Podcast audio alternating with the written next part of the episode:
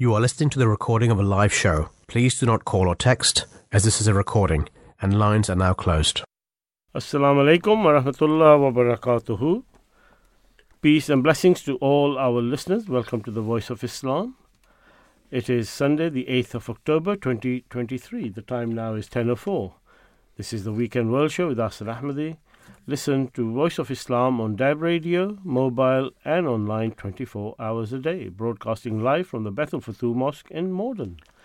The Weekend World Show, a current affairs show with the week's news, views, and reviews from a faith and non faith perspective, promoting the message of peace and unity, discussing religion, politics, sports, and topics of faith and spirituality. A message of Islam for the West. Join us and share your views or stories by phoning us on 0208 687 7878. You can tweet us at Voice of Islam UK. The views on the Weekend World Show are those of the individuals and guests and not necessarily of the Ahmadiyya Muslim community. My co host, as always, is Waleed Ahmad, the Chief Librarian at the Baitul Futuh Mosque here in Morden and the editor of the Ahmadiyya Bulletin. Uh, good morning and assalamu alaikum Waleed. Peace and blessings to you. Walaikum salam. Good morning to you. Yes, uh, nice sunny weather, isn't it? It is. Uh, we're, we're into the second week of October, and the sun is shining, and the temperatures is going to be into the twenties. You can't be asking for more. No. How long will it last? We don't know. We don't know, indeed. Hmm. Uh, Desmond Tutu, the famous uh, South African peacemaker, uh, bishop, I believe he was. Hmm. Yeah. Yeah. He says that if you are neutral in situations of injustice, you have chosen the side of the oppressor. And then he says, and in his typical comical way as well, um, making an important point if an elephant has its foot on the tail of a mouse, and you say that you are neutral, the mouse will not appreciate your neutrality. Uh, and and you know, uh, and it's very much uh, Mm. on the sentiments of the Holy Quran says that, uh, uh, and of those we have created, there are people that guide men with truth and do justice therewith. Hmm. Chapter seven, verse one eight two. So Islam encourages or instills the aspect of justice. Yes. And I think Desmond Tutu, in his comment there, is, is exactly what he's trying to Mm. say there. And in And- light, uh, go And, on. and without justice, uh, then there will be conflict. There will be con- yeah. Uh, The consequences. the consequences, Yes. absolutely. So when we see the horrific scenes in Israel, uh, and but as much as Israel has to every right to defend itself, and so we can't condone the attacks on the Israeli people, the injustices on this Palestinian people is the root cause of it all. Hmm. Am I right in that thinking?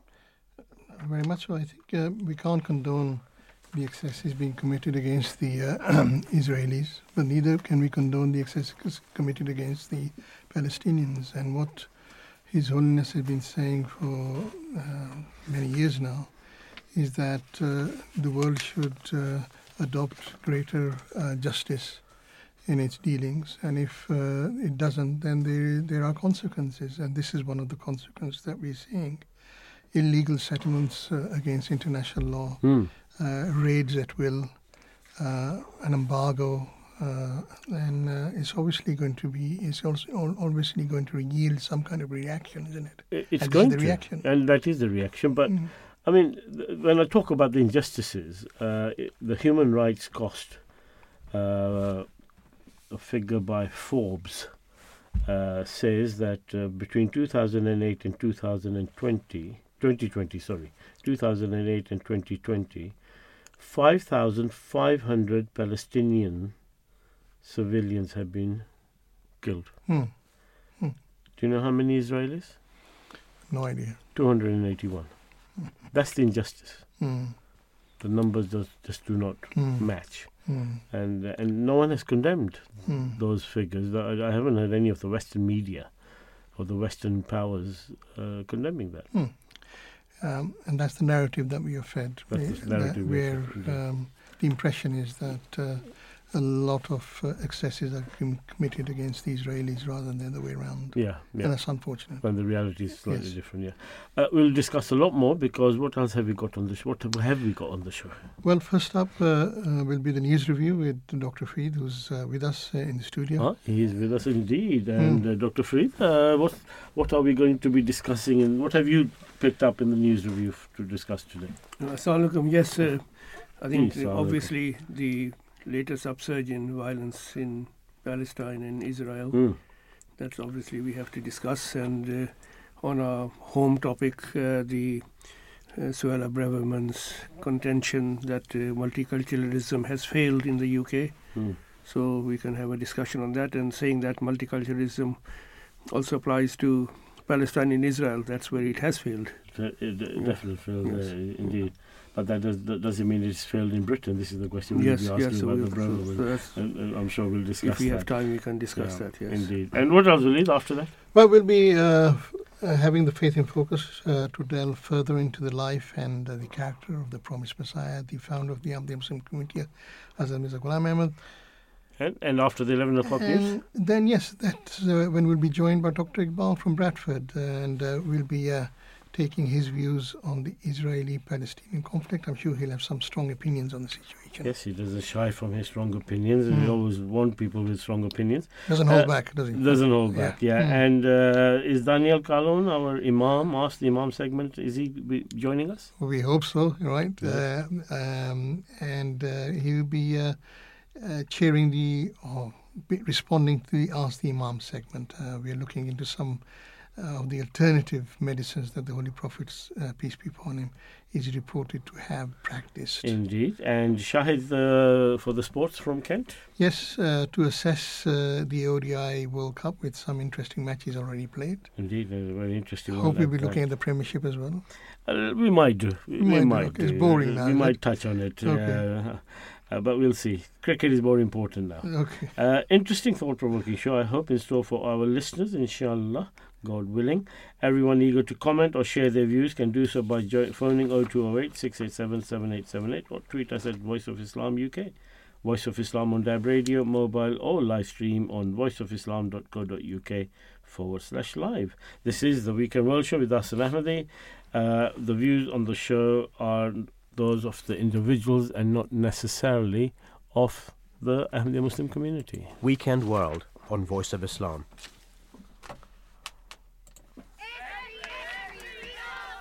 Weekend World. Look at this week's news, views, and reviews. Right, well, Lisa, uh, we're coming on to our first segment of the show, uh, which is the news review. What have we, what have you picked up on the news? Well, uh, fears of ground invasion of Gaza grow as Israel uh, vows mighty vengeance. This is according to Al Jazeera. Fears of a huge ground invasion of Gaza are growing after Israeli Prime Minister Benjamin, uh, Benjamin Netanyahu promised to turn the besieged Palestinian enclave into a deserted island in response to the worst attack his country has suffered in decades. The pledge came after gunmen from Hamas, which governs Gaza, rampaged through Israeli towns and killed at least 250 people on Saturday while retreating with their soldiers and civilian hostages in the deadliest day of violence of Israel since the Yom Kippur War 50 years ago. Let's hear to a, little a clip of what was how it was being reported. An unprecedented military operation by Hamas and a colossal failure of Israeli intelligence. It's been by far the deadliest day in the Israeli Palestinian conflict in 50 years. Well, right now, more than, 20, more than 2 million residents of Gaza are spending their night in darkness and terror. These are live pictures from Gaza.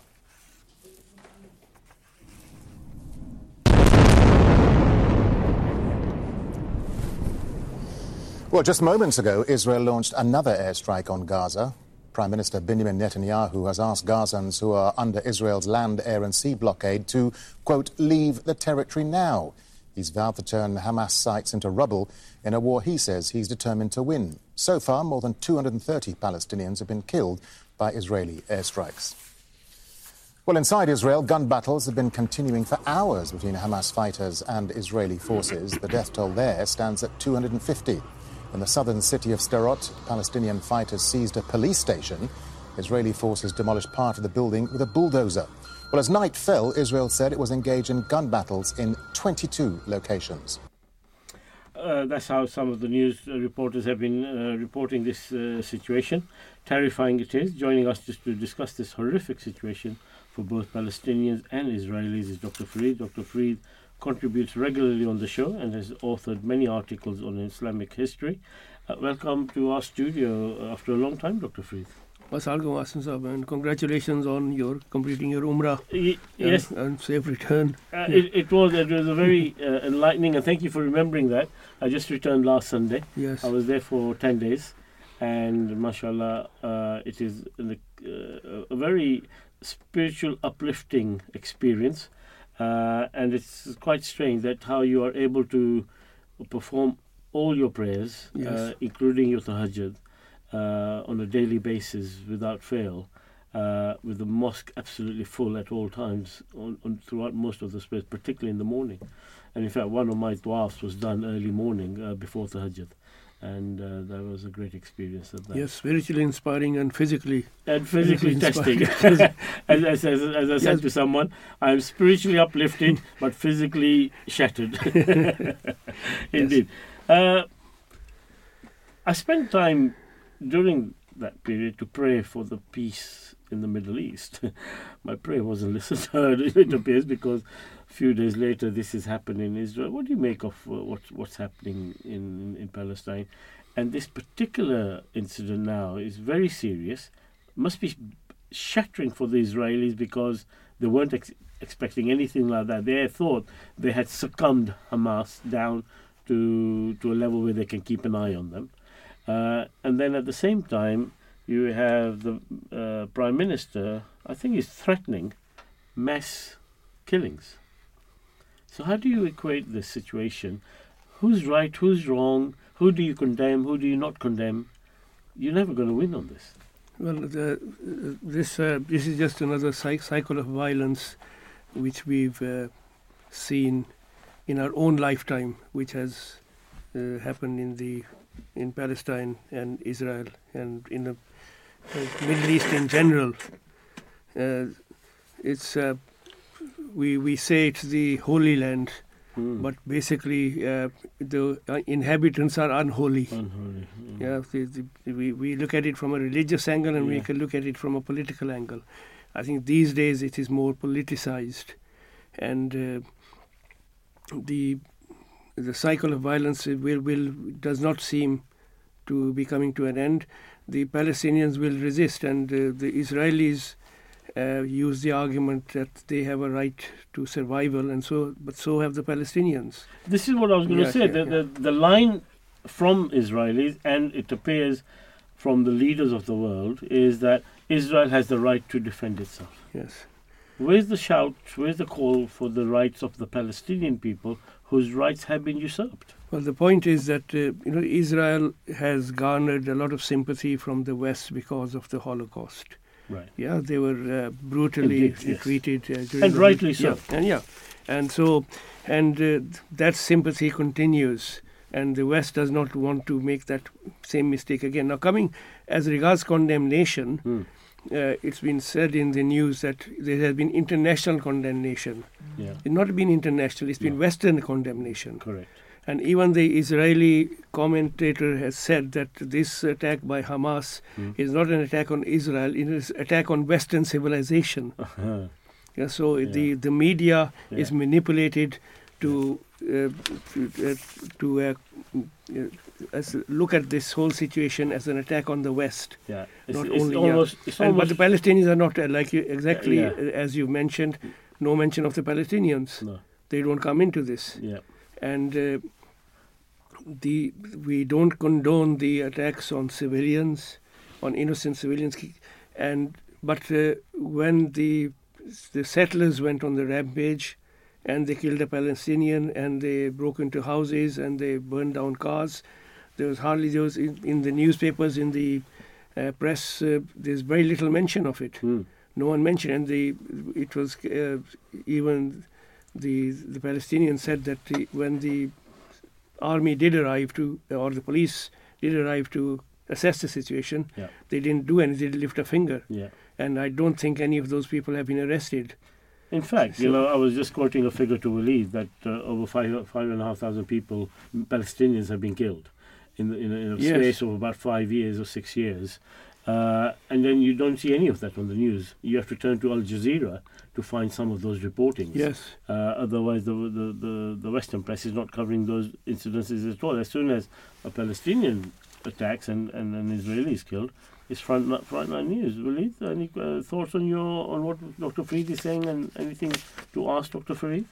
No, um, I just want to probe a little more about uh, the condemnation of the international community. You're saying that that's not uniform. Can you elaborate on that? then? No, as far as I, I've, I've, as, as far as I've seen, uh, I went uh, the the countries which have condemned it are all Western countries. Yes. Okay, Russia has not condemned it. In- Don't think even India has, has not condemned Uh, it. uh, China and, uh, been Ch- China, African countries, none of those have, have condemned it. To you know, the upcoming countries, uh, uh, who, who of uh, you know, who have more influence influence in the world yeah, the uh, the countries of Africa. So, uh, so it's basically Western condemnation. Yeah. And, uh, and, so the narrative is that as if the whole whole of the civilized world is, is condemning it, Yes, and not the and it's, it's the language as well. I was Yeah. just listening to some of the language yesterday that the uh, the uh, Israelis, uh, were, if the, the soldiers who've been taken, they've been abducted. They've not been captured. They've been No, abducted. abducted, They've been kidnapped. Yeah. The uh, the the the tank which was captured. They're worried about the occupants. yeah. Yeah, they're not occupants. They're actually soldiers, military, the soldiers. military Yes, personnel. yeah. Yeah. Oh yeah, the, Yeah. the language is very carefully Yeah. chosen Yeah. to to give the impression as if The- you, you all are the, all with the Palestinians, they are terrorists. Yeah, Yeah, and uh, the, the the Israelis are just uh, Yeah. uh, on, uh, uh, you know, they they're not terrorists. no. Yeah, they're uh, military. The, um, Are, are we in a situation where back in the 70s and 80s, the ANC were regarded as a terrorist group, right? Ultimately, they've turned out to be the freedom fighters, not Mhm. terrorists, because it was their rights that were being usurped, and it was the nation of South Africa, the, the white population, that was persecuting the, the black population there, and, and they Mhm. were fighting for their rights. Mm. Eventually, uh, it was recognized that Nelson Mandela is a freedom fighter, and he became one of the great leaders. Now, is the same sort of scenario being played out here? That Israel is being regarded as uh, the victim, whereas really the victims are the Palestinian people whose rights are being usurped, and not the oppre- uh, and and not the rights of the oppressor. it's it's Is all there some similarity? well. What what is evident is the hypocrisy of the West. It's very clear. Everyone knows Mm. that the Palestinians are being suppressed. Being they've been uh, caged in. Uh, they have they uh, they they're completely uh, they're, they're perse- virtually persecuted. Yeah, Everyone knows that, but they won't lift a finger to condemn them. When Israel does uh, uh, an act of uh, of extreme violence or killing of civilians, or the the uh, killing of the journal the lady journalist Shireen yes, Um, from Al Jazeera. from Al Jazeera, Uh, uh, as uh, yet, sh- she was targeted, she was killed. Yeah. And, and the Israelis And lied about that she was a yep. that uh, they lied about what the incident, and it turned out that they were all lies, and then she was killed uh, by, by an. Israeli soldier, Yeah, and uh, and and uh, no action has been taken. No justice. and the West, uh, they, they've no one has, has said anything. No They're one not has covering the commented story on at it. all? Yes, Yeah, yes, they're not, not covering not covered it. So but, but what I what I was trying to ask is that with the growing influence of the global South, those countries that haven't condemned, do you think that this is also going to signal a change in the fortunes of the Palestinians, because the support of the West is no longer the deciding factor uh, anymore; it's less and less because of the global influence of the South countries like India, China, Russia, who, are much more sympathetic with uh, the cause of the Palestinians than the West is. And just as a correction, I think India has sort of come off the fence a bit and gone towards Israel a little bit, I, I believe. But right. the, the rest are certainly in, in Yes. that position. Yeah, so sorry, My, my que- question is do you think that this, because of the growing influence of the South, yes. The, that there may be a change in the the, fortunes? the, point, the point is that uh, if you look at it from a historical point of view, I mean, Israel only has only been in exis- existence for about 70 years. Mm. and uh, you always get upturns in uh, in in history, in uh, in uh, changes in power, Mm. and uh, Israel depends very highly, very much on the West, especially the the, the Americans. Mm. But even we can see cracks in that support. Although President Biden yesterday spoke uh, uh, vocifer- vociferously Mm, and mm. said, uh, stressed that uh, they would stay with Israel. Uh, we know that when Trump was in power, uh, his uh, slogan was America first. Yeah. And eventually they'll, and we know that the support for Ukraine is splitting. It is already. Yeah, it's all, it's all for all. Ukraine, and now even.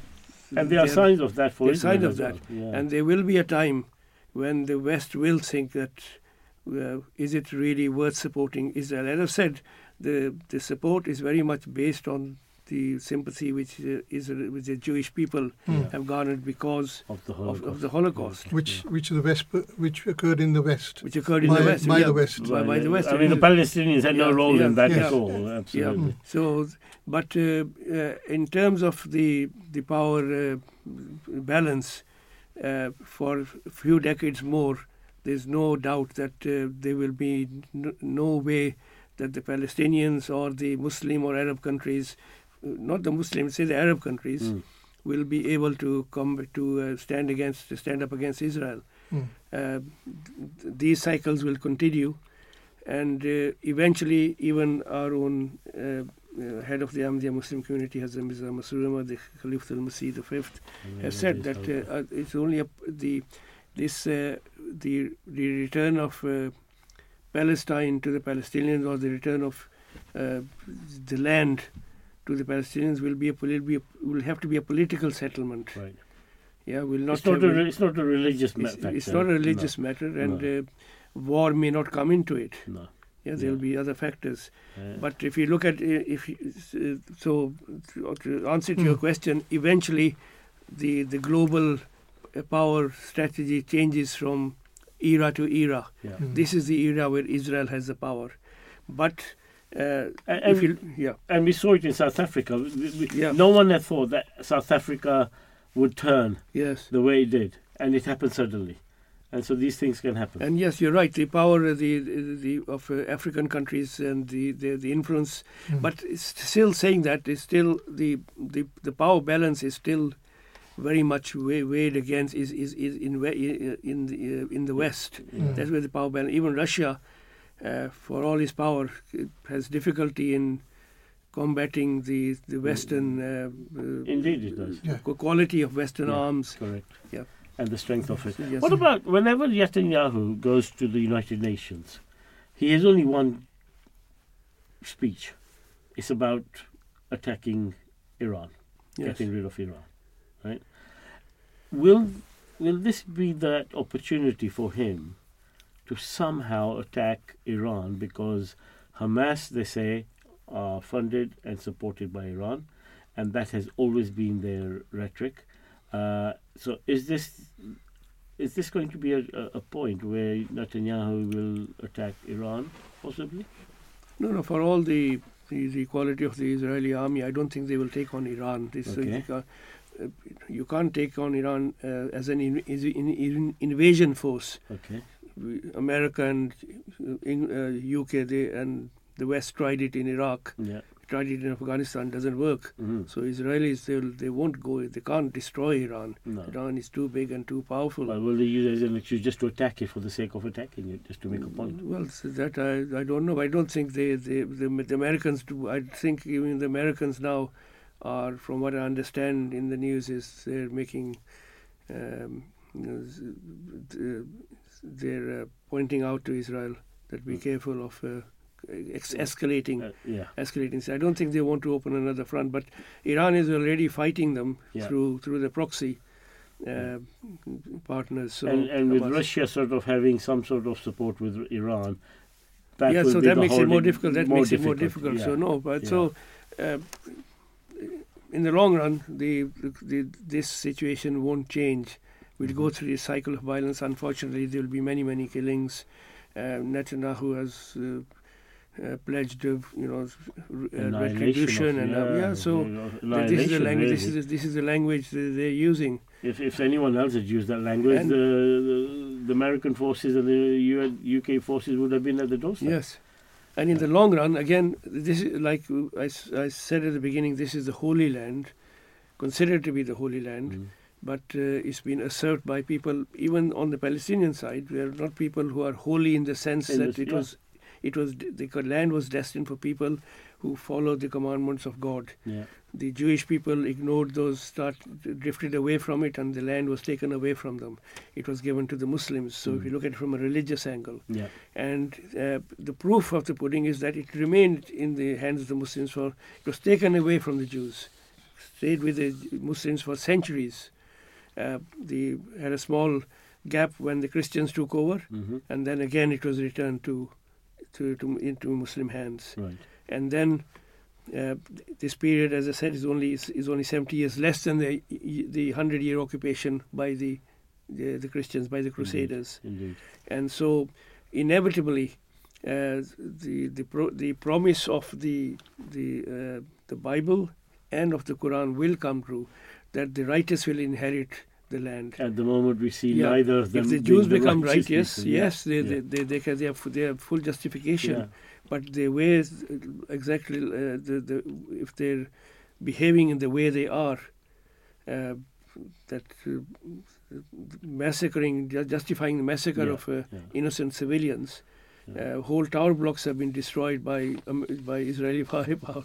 The, the the Palestinians have no army, no navy, No. and no air force. Stones, they've got stones Yeah, stones. Yeah, so so yeah, so it's a few missiles from completely as- asymmetrical. The, Indeed, battle. indeed. Yes. Uh, I, fr- from that, I, I get, I'm picking up that you don't see uh, a solution in the short term. Uh, maybe in the medium term also there's going to be no solution. As far as we are concerned, we can only pray. Pray for them. Indeed, Yes. indeed. Okay, let's move on to our next story, which is uh, Rishi Sunak rejects Braverman's claim that multiculturalism has failed. This is what uh, Braverman claimed. Uh, what is the Guardian report on this, Willie? It says that Rishi Sunak has praised the UK's fantastic multicultural democracy, in direct contrast to Suella Braverman's claims this week that multiculturalism had failed. The Home Secretary was criticised by fellow Conservative MPs after she claimed during a speech to a right wing US think tank that world leaders had failed to make wholesale reform of human rights laws uh, because of fears of being called racist or illiberal.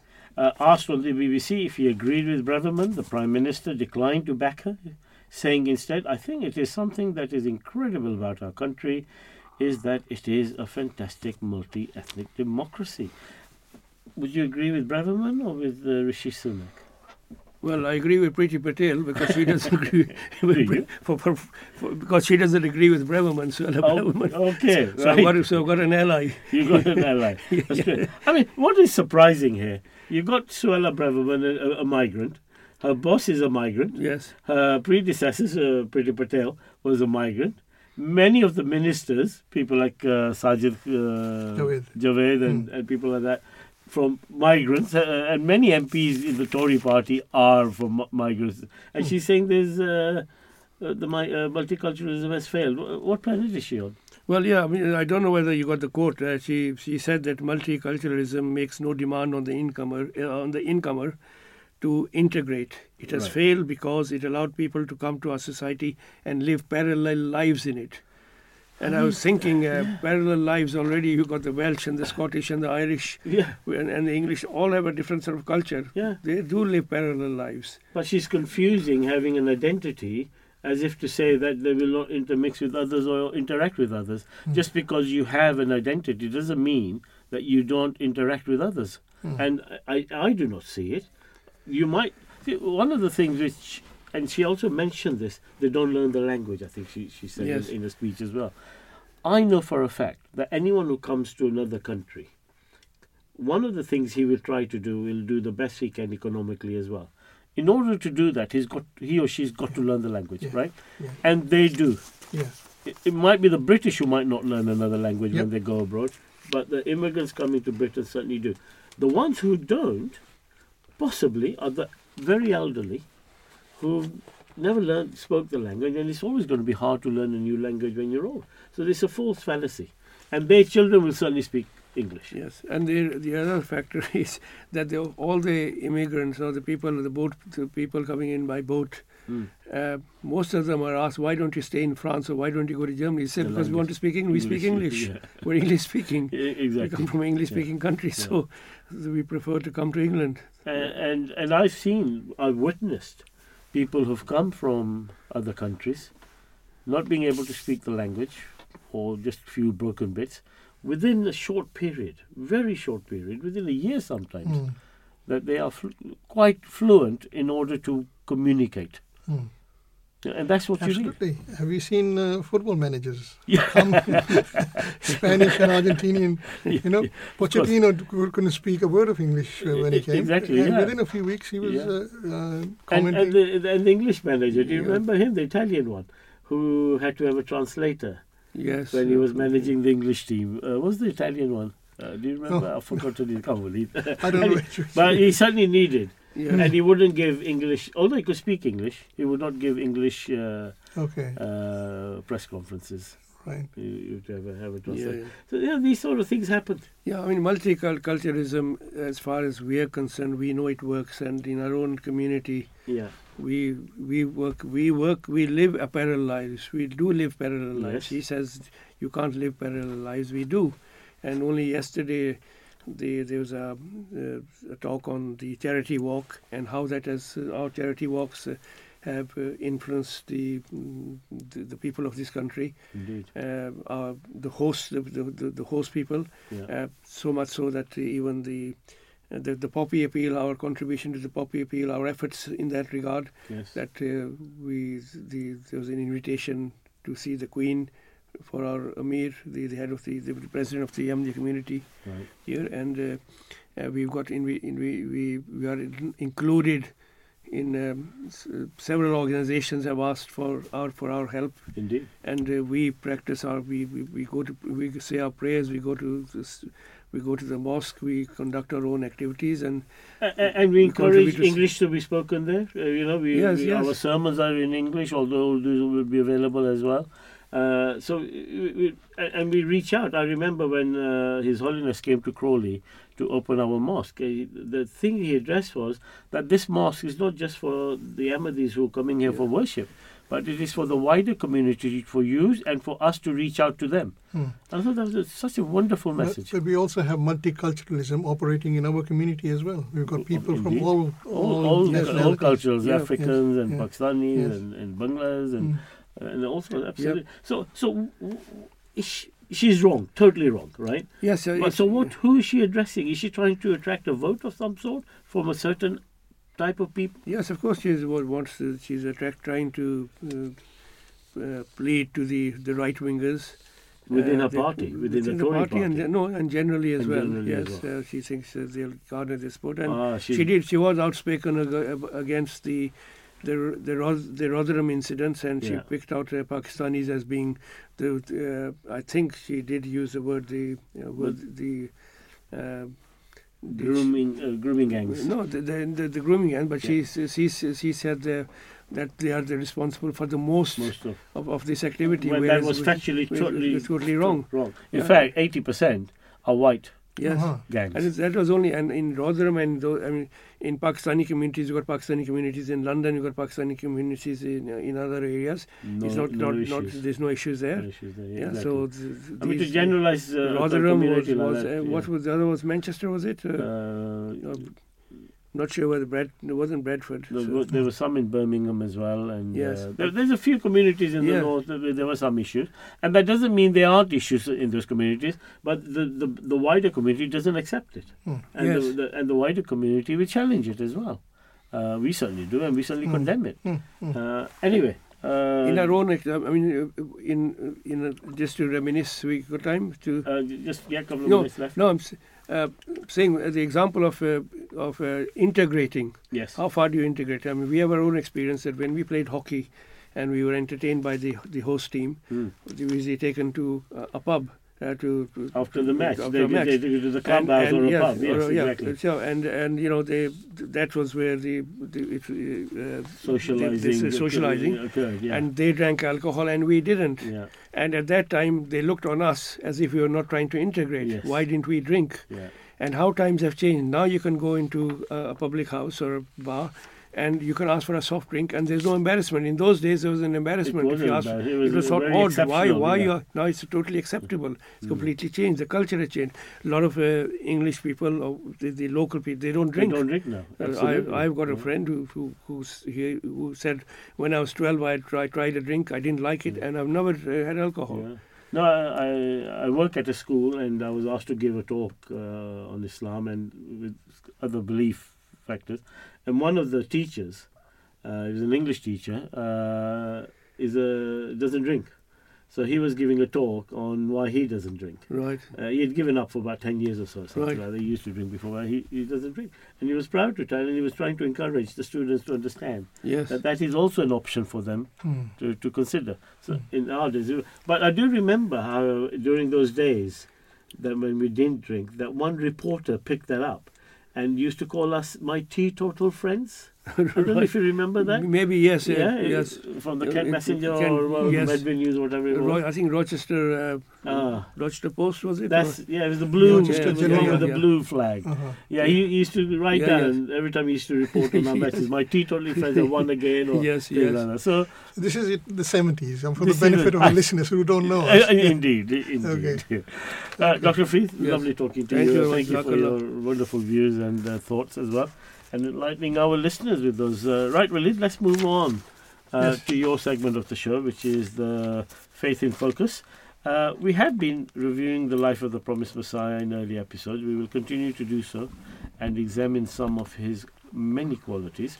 First of all, the promised Messiah, Allah be pleased with him, dealt with everyone with respect. Can you elaborate on this, please? Yes, he made a point of uh, being respectful to all his companions and uh, any new inquirer who came to him. Uh, this was not common uh, by those who held some kind of religious status as he did uh, uh, in those days. And uh, Maulvi Abdul Karim, a companion of his writes, and I quote, Yeah. Uh, I have often witnessed ascetics and religious leaders consider it a dishonor to themselves and dis- degrading of their status to refer to a disciple respectfully. Hence, many religious leaders and Sufis as if consider it a sin to address their followers with respect and dignity. In such a long period of time, never once have I heard the promised Messiah call upon or speak to anyone in the gathering by saying tu, tu meaning the uh, the singular Yeah. ex- uh, expression that is used. Uh, It's- it's, it's- a bit not- like thee and thou. That's right. It's, it's less. Dem- it's, it's it's a bit more demeaning than. Yes, In, yes. There are different levels, and, and Yeah. he would never address it in that. yeah. Yeah. So um, uh, it's unfortunate that many people are still unmindful, he says, of the deeper reality in how respect fosters purity and cleanliness of heart and sows the seed of love within. Yeah. They s- deceive, and this is Maulvi Abdul Karim again uh, saying, they deceive their own souls. If such people wish to become a pure community, and if they are hopeful of blessed days, then let them eradicate all distinctions between the high and low ranking. Let them crush uh, under their feet all notions of caste and of nobles and commoners. They ought to meet everyone equally with honor and respect and refer to one another and say the names of one another, even in their absence, with reverence. When this becomes their state, God Almighty will make them a true reflection of a verse of the Holy Quran, which uh, translates as follows It is then that they will become examples of sacrifice and reformers for the world. So, this is uh, an ex- extract from the writings of a close companion of the uh, founder of the Ahmadiyya community, who shows the kind of community that the founder of the Muslim community tried to foster one that showed mutual respect and dignity and a sense of equality for all.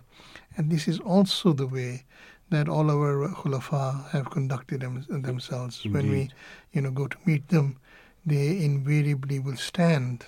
I mean, despite the fact that they command a great deal of respect, and rightly so, and Mm. reverence, Mm. they will stand and shake your hands, and then when you leave, they will again stand.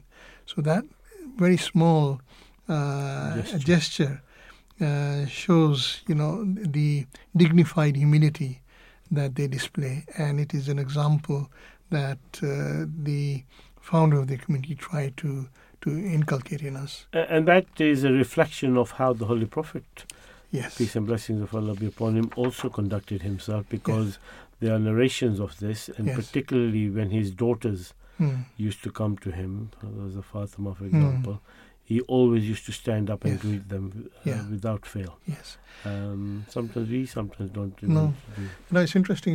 Your elder brother uh, tells me Hmm. that uh, when the Holy Prophet, when an inquirer came to the Holy Prophet, uh, peace be upon him, he would turn his full attention to him. Mm, You know, he would not uh, speak to him at an angle, right. but turn his face completely at him and listen to what he had to say, Mm. and then respond. So it's again uh, a mark of respect that is being given to anybody who wants to know something from you, irrespective of how, st- how high a status Yeah. God has endowed you with. Yeah. So it's, It's uh, and by not giving the full attention, it's a way of demeaning that person, Yes. and and Yes. that uh, and it becomes a very annoying thing. yeah, Uh, I hope I've never done it. yeah, I try not to do it, and I'm Mm. sure I've done it.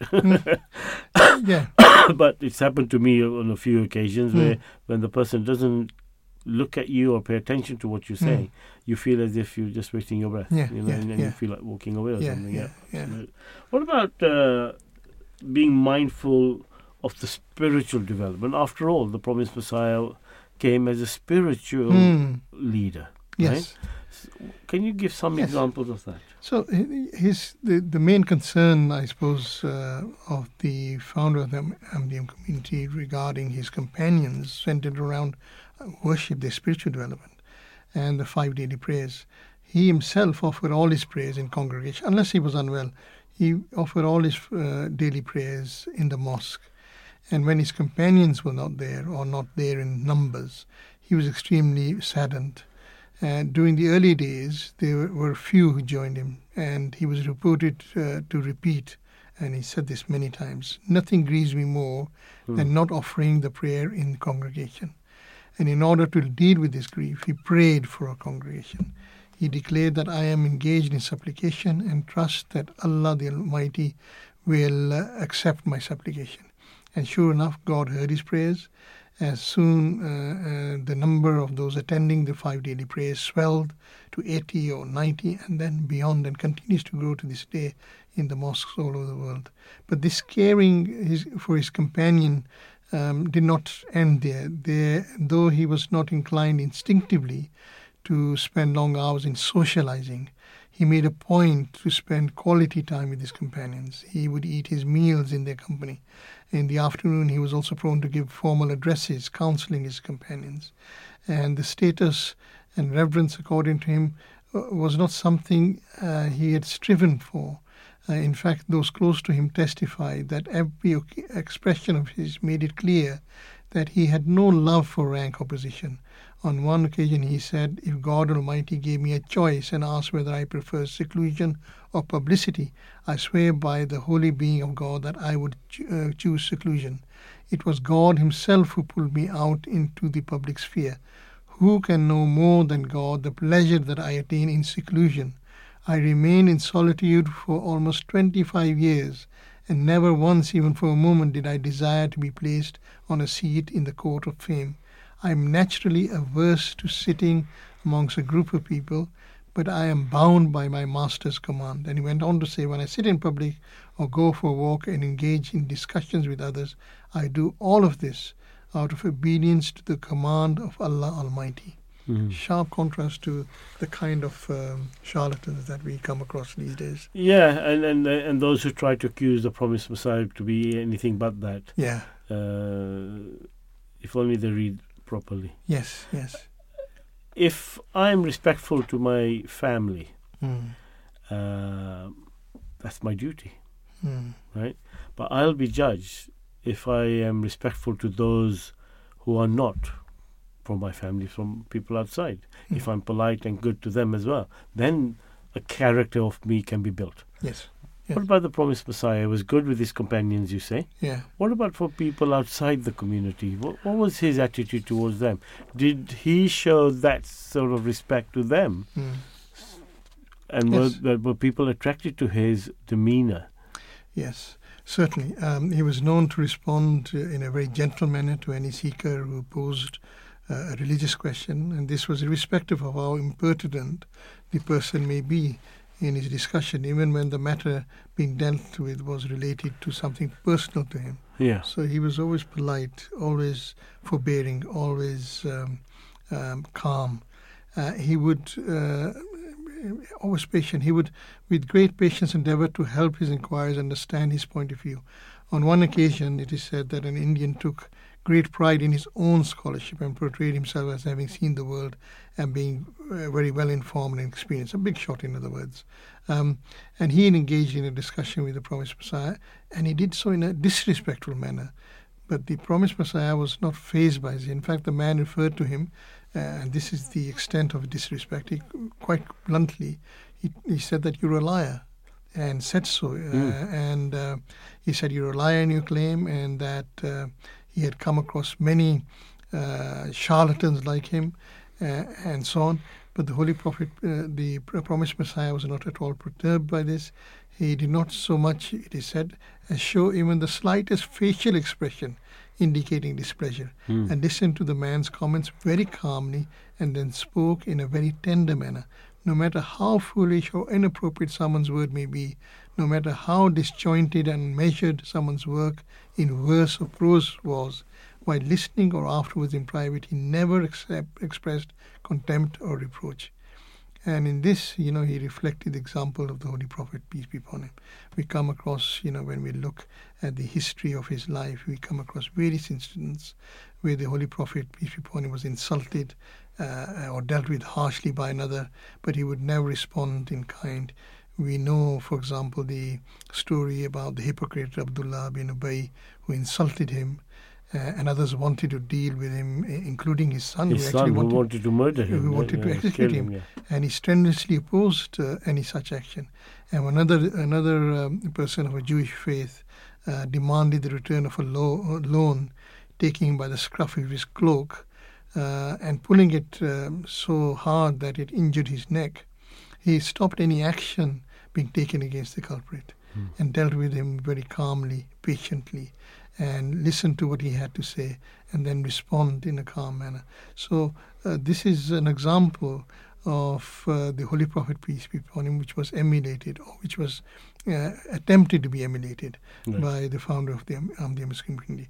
And Hazrat Aisha has reported that never did the Holy Prophet take action against anyone for wrong done to him personally, but only when Allah's legal obligations were contravened, in which case action was taken for Allah's sake. So this was the magnanimity of the Holy Prophet, peace be upon him, and this is the kind of magnanimity that the promised Messiah was trying to emulate, and he he, he, did, he made a good fist of it, I must say. In the time that he lived, Hmm. Uh, and if you read about the promised Messiah, you understand that there were a lot of debates going on Hmm. between different faiths, between religions. And I can imagine those debates getting heated up. You only have to see what happens at Hyde Park Corner, Hmm. uh, Hmm. especially some uh, uh, some uh, sort of antagonists uh, against the Ahmadis uh, get so aggressive. And even if it's not Ahmadis, even if they try to approach other faith uh, religions, uh, people of other faiths, they become very aggressive that we are Hmm. right, you are wrong, you are this, you are that.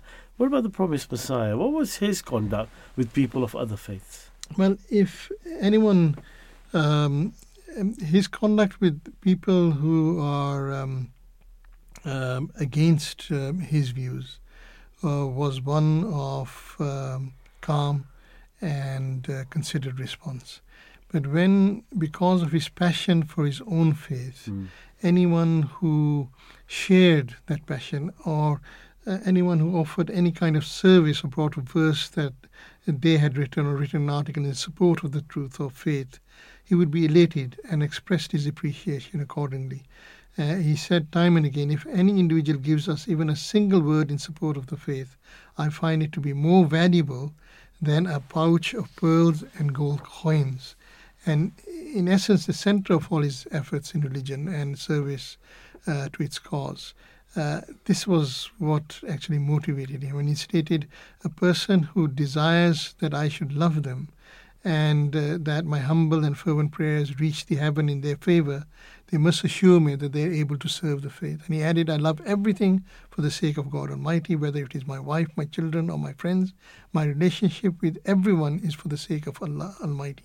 Anyone who developed a relationship or love with Him was said uh, formed a, a, strong bond with him such that they would be left embarrassed by the love that he showered on them in return, considering their own love to be much lesser and insignificant. The condition was that one must be righteous and a servant of the faith in order to um, uh, cultivate his friendship. Of course, he remained concerned for the good and prosperity of everyone, but he had a special love and relationship with those who shared his passion for faith. Very interesting. And uh, in that regard, um, many people try to accuse him of various accusations against him of his character and, mm. uh, uh, and his personal being. Uh, but his passion for God and Islam started at a very young age. Mm. and that is a sign of the times. Uh, you know, when when when someone claims, you look at the early part of their yes. life to see a reflection yes. of who they were. Mm. He wasn't interested in pursuits of of other things much. No, no. Is that right? That's absolutely right. And I think we've got a clip of uh, the uh, Hazrat Khalifa Masih the fourth. Yes. Who uh, describes, I think, his passion for uh, for Islam that started at a very very young age. Okay, let's listen to that. This is uh, the narration by the fourth Caliph of the Ahmadiyya Muslim community, Hazrat Mirza Tahir Ahmad. May Allah be pleased with him. So, Hazrat Mirza Ghulam Ahmad, right from the beginning, was totally dedicated to the service of God and the service of the poor. That we know not only from his own memories, but from the Hindus and non-Muslim people who lived in that township they have given their testimonies, and I have met some of them myself who had lived long enough to give their testimony before me, like Baba Malava Mal, a Hindu leader of Qadian, and many others, who always mentioned with deep regard and respect Hazrat Mirza Ghulam Ahmad of Qadian. Why? Because right from his big, his childhood, he was a man given up to God and His creation. He loved God so much that he kept on studying the Holy Quran day in and day out, and Hadith and Islamic literature, and uh, used to go to the mosque. All had left. When all the others had left, he would remain there and start keep on praying, you know, individually, nawafil, etc. So this is the testimony of all the people of Qadian of that period, that this is how he spent his childhood. His father's testimony is mentioned by some Sikhs who came from other parts of the of and uh, inquired from his father that we understand we have also a son we seldom seen. Where is he? What is what is he doing? The other members of the family we lived like ro- small royal family, but he said there is one son who we never see him, but we understand you have. He said he has become a masitar. Masitar means in the Punjab in Punjabi language, one who has been wedded to the mosque, one who remains in the mosque and never comes out. So he said, go and find out. Maybe he is wrapped in some mats of the mosque because sometimes it happened that while he was, when he was tired, he laid down for a rest, and the servant who attended the mosque he came and rolled down those mats. And it actually happened that once he was rolled in that mosque, that, but he didn't shriek, he didn't protest. Softly, after he left, he came out himself. But this is what I'm t- telling you was his natural childhood, his infancy and childhood. Yes, Hazrat Mirza had a mm. wonderful way of explaining things. Yes, yes. And, and, and the love that he mm. comes out of that, uh, of, hmm. of, the promised Messiah, and his, hmm. and, his, nature certainly comes out very yeah. clearly. these are things that are sometimes hard for us to emulate, particularly when we are confronted with people who want to talk of their faith, etc. But lessons we have learned. Mm. And I've, I've often seen uh, prove right that when you are not aggressive towards the other, you have more chance of you being listened Mm. and you have more chance of them being less aggressive to you. Yeah, yeah. We once uh, attended, we held an event in Woking many years ago. Imam Rashid was our guest speaker, Mhm. and uh, the Christian priest. Uh, he unfortunately spoke with a forked tongue, if, if you know what I mean by that. Uh-huh. Uh, it was a bit deceiving. Mhm. Uh, he said that he's not an expert in these events, so he would like our Imam to go first. And then he would like to speak second because the Imam would be a far experienced speaker than I am, and then all this type of thing. So we, we agreed to that, stupidly, um, naively rather. And uh, when Imam Sahib finished his speech, very polite about our beliefs and about our respect to the Hazrat Isa salam, etc. When the Christian spoke, started got onto the floor, immediately, very aggressive, very loud, pointing fingers, started accusing the promised Messiah of defamations and all sorts of things. And you could tell this guy speaks on a regular basis. Yeah, probably goes to Hyde Park Corner. Right. As a result of that, his own congregation turned against him Right. because they saw it? how Imam Sahib had, rea- had spoken and how he had reacted. Mhm. Uh, and his congregation turned on him. And they came to us afterwards. They said, We're ever, ever so sorry. Uh-huh. We didn't know our priest was going to do this. Right. So basic human values, basic human natural instincts. Yeah, They they kicked in. they kicked in. And and I think in the what you have told us and what has Mm. uh, the Thailand was told, this excuse, uh, you know, ex- exudes from the promised Messiah. yeah, yeah, Yeah? yeah, A gentleness, Yes. Yeah. immense gentleness, I think is, is what I would say. Yeah. Right, Walid, Hmm. we'll uh, be joined uh, by other guests after the 11 o'clock news. You are listening to the recording of a live show. Please do not call or text, as this is a recording, and lines are now closed. Assalamu alaikum wa rahmatullah wa barakatuhu. Uh, welcome back to the Weekend World Show. This is Hassan Ahmadi with Walid Ahmed as my co host. Uh, joining us later in the segment of the show will be our young Imam, Daniel Kaleem, in the Ask the Imam segment of the show.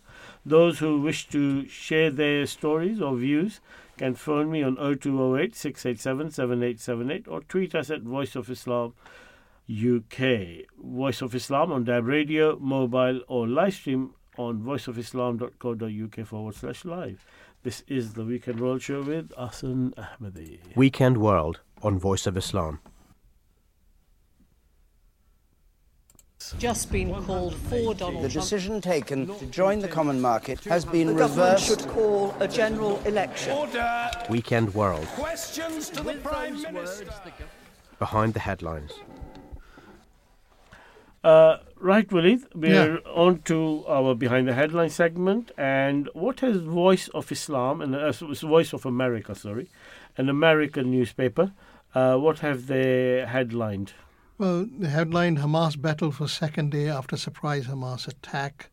Uh, the White House said uh, Saturday that it unequivocally condemns the Hamas attacks. We stand, this is a quote, we stand firmly with the government and people of Israel and extend our condolences for the Israeli lives lost in these attacks.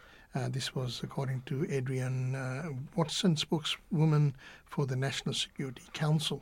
Yes, Al Azhar Al Sharif Mosque, a prominent mosque in Cairo, which is a seat of Sunni learning, has expressed its solidarity with the Palestinians in wake of the Hamas attacks. And Saudi Arabia called for an immediate halt to fighting in Israel and the Gaza Strip. What else do the Saudis say? Uh, they said that the kingdom recalls it, uh, its repeated warnings of the dangers of the situation exploding as a result of the continued occupation, the Palestinian people being deprived of their legitimate rights, and the repetition of system provocations against them by Israel. Uh, this is a statement by uh, the Saudi Foreign Ministry. Right, and I think just uh, for, for background, if people didn't hear that, uh, Forbes uh, study or, or from a UN report is that the total deaths uh, between 2008 and 2020, in a period of 12 years, there were 5,590 Palestinian deaths and 251 Israeli deaths. So that is what I think the Saudis are Hmm. sort of erring towards or, Okay. or, or, or guiding us towards Mhm. that thinking that that is the injustice that needs to be addressed. Uh, joining us, uh, Walid, uh, will uh, is Dr. Iqbal. Uh, Dr. Iqbal, uh, once again, uh, is a regular on the show, always not shy to give his opinions, and follows these political stories very carefully. He presents the history of Islam on Voice of Islam as well. Assalamu alaikum, Dr. Iqbal. Dr. Iqbal, can you hear us? I can, I Ah, can. Can lovely. you hear me okay? We can. Uh, Dr. Iqbal, you heard some of the headlines there. Uh, this uh, the, the U.S. have condemned unequivocally condemns the, the attack by Hamas. Al Azhar Mosque in uh, Egypt, in Cairo, uh, has expressed solidarity with the Palestinians, and the Saudis are saying that uh, the kingdom recalls its repeated warnings of the dangers of the situation exploding because of what has been happening to the Palestinians in the past as well. Uh, your initial thoughts on what's happened in Israel and the Gaza in the last couple of days is it bravery or stupidity by Hamas? Uh, I can't say it's stupidity because when people are oppressed and they've got uh, no one around them listening to them or trying to implement solutions that they've previously agreed to and they ignore your plight and your suffering, I can't call that stupidity. Um, whether they will succeed or not, I don't know. But at least their issue is being raised. Look, any form of um, uh, violence is not good for any human being. And you, you know, you mentioned um, over 5,000 Palestinians have died in around 200 and whatever it was Israelis In a 12 year period, yeah. Just think about it. They've all got the same blood. They've all got the same DNA. One happens to be Palestinian, other happens to be Israeli. Does it have to be many thousands of Palestinian deaths compared to, you know, a few hundred uh, Israelis? Why do we think in that manner? And that's totally wrong, and the world is to blame uh, as well for this. So, whether it was out of desperation by the Palestinians or some tactic, I do not know. I do fear, though. Um, I mean, the statements by the West, generally America, particularly, and generally Britain and others in the West, and the Muslim world are to be expected, you know. Uh, and I think, interestingly, it's also what the Chinese say. The Chinese have also said that, look, it's important to go back to the negotiating table and uh, have the settlement agreed by the United Nations, a two-state solution, etc. But of course, the Americans and the West and Israel generally just ignore that. They, they push the Palestinians into a corner. They keep pushing them and killing many more than the Israeli lives lost, which is sad as well. Of course it is. But uh, that's the hypocrisy of the world. And my fear is that um, now that the world is divided, you know, we've talked in past in your programs between the, the global south and the western camp and the BRICS and the Mm. western camp. So the world is becoming divided. Yeah. And my fear is that uh, the West may uh, tell Israel to unleash everything onto the Palestinians. And then I don't know what will happen. But temporarily, I think they have shamed the Israelis and their capabilities because they did target soldiers initially. And of course, civilians get into this, but that's quite bad. But they're, they're terribly wounded on this, aren't they, the Israelis? They're, they're uh, a big embarrassment that uh, they thought that they had uh, Hamas at arm's length. They, they could control everything Hamas does. They had no fear of them. And suddenly this happens. So this is going to be a great shock. And they, I presume they're going to act with vengeance now rather than with um, sense.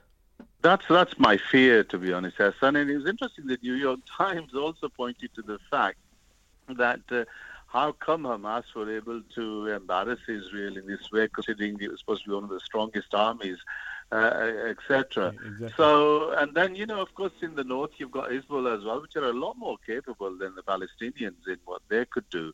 Uh, but you know, the interesting thing is, the West, even today, I noticed Suella is tweeting that you know, anybody in support of the Palestinians, the police should check this, that, and the other. I mean, how disgraceful and disgusting. Um, you know, there's lots of different forms of terrorism. There is state terrorism where people are, uh, innocent people are bombed, maimed, killed, etc. And of course, there's other forms of terrorism. Civilian lives uh, should not be targeted by anybody. Hmm. But you know, over the last few years, just how many, just ask how many raids the Israelis have done just into Syria, a sovereign country.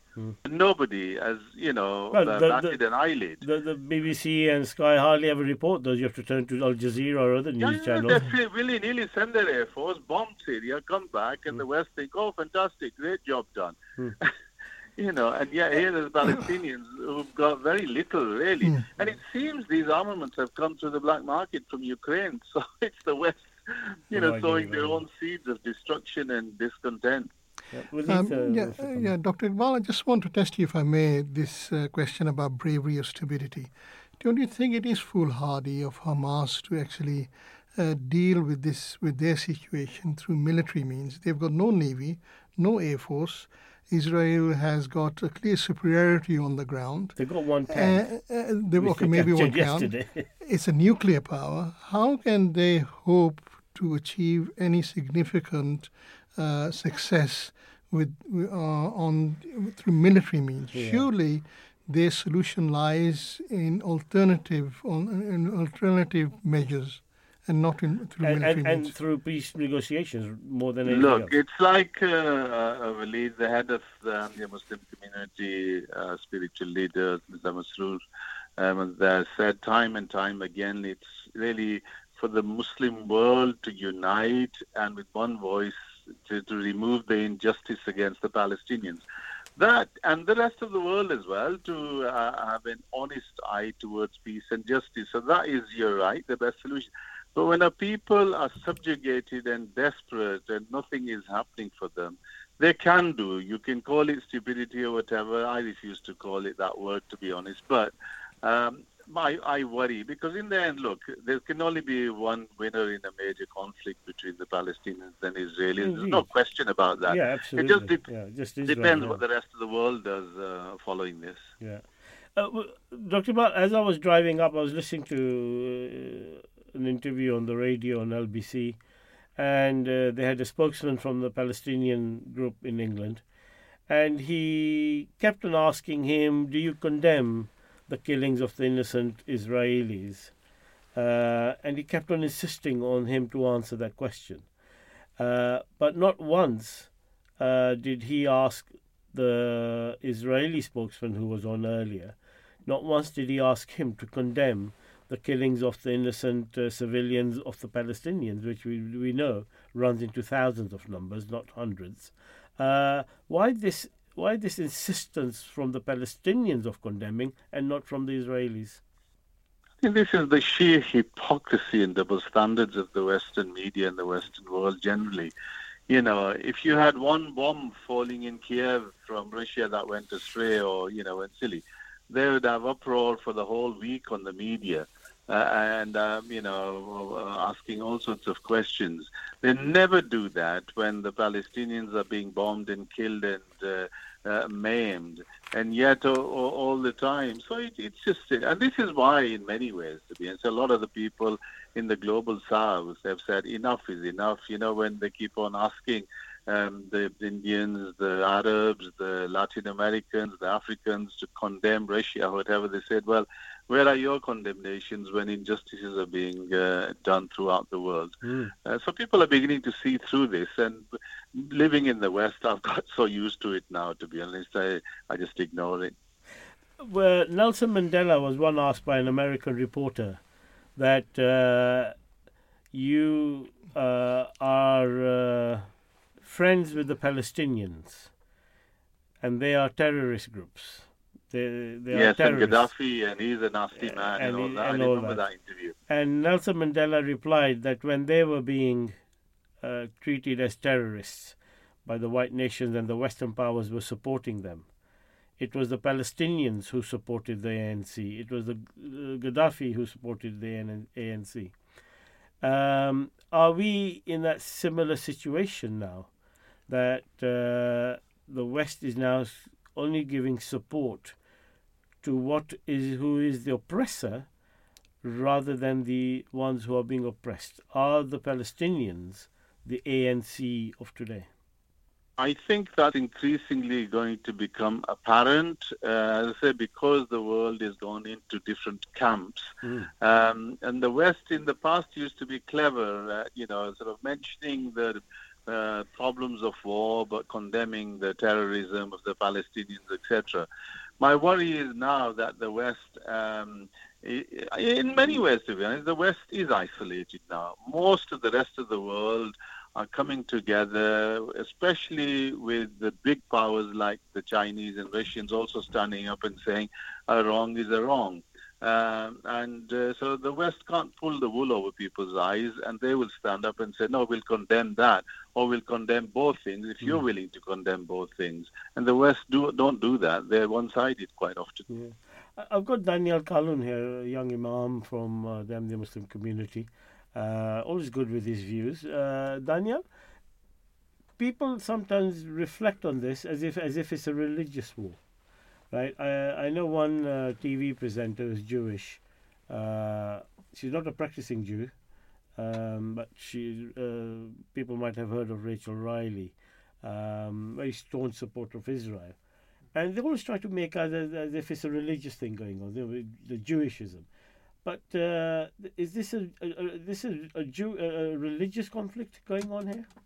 Um, to be honest, Sorry. to be honest, I think uh, a political analyst might be better at this than I am. But from my um, little understanding of the situation, uh, I wouldn't call it a religious conflict because, uh, first of all, you have to check whether Zionism uh, is equal to Judaism, Right. which a lot of Jews themselves deny. They say- Orthodox Jews don't even accept Zionism. Exactly, Right, exactly. yeah. Zionism itself.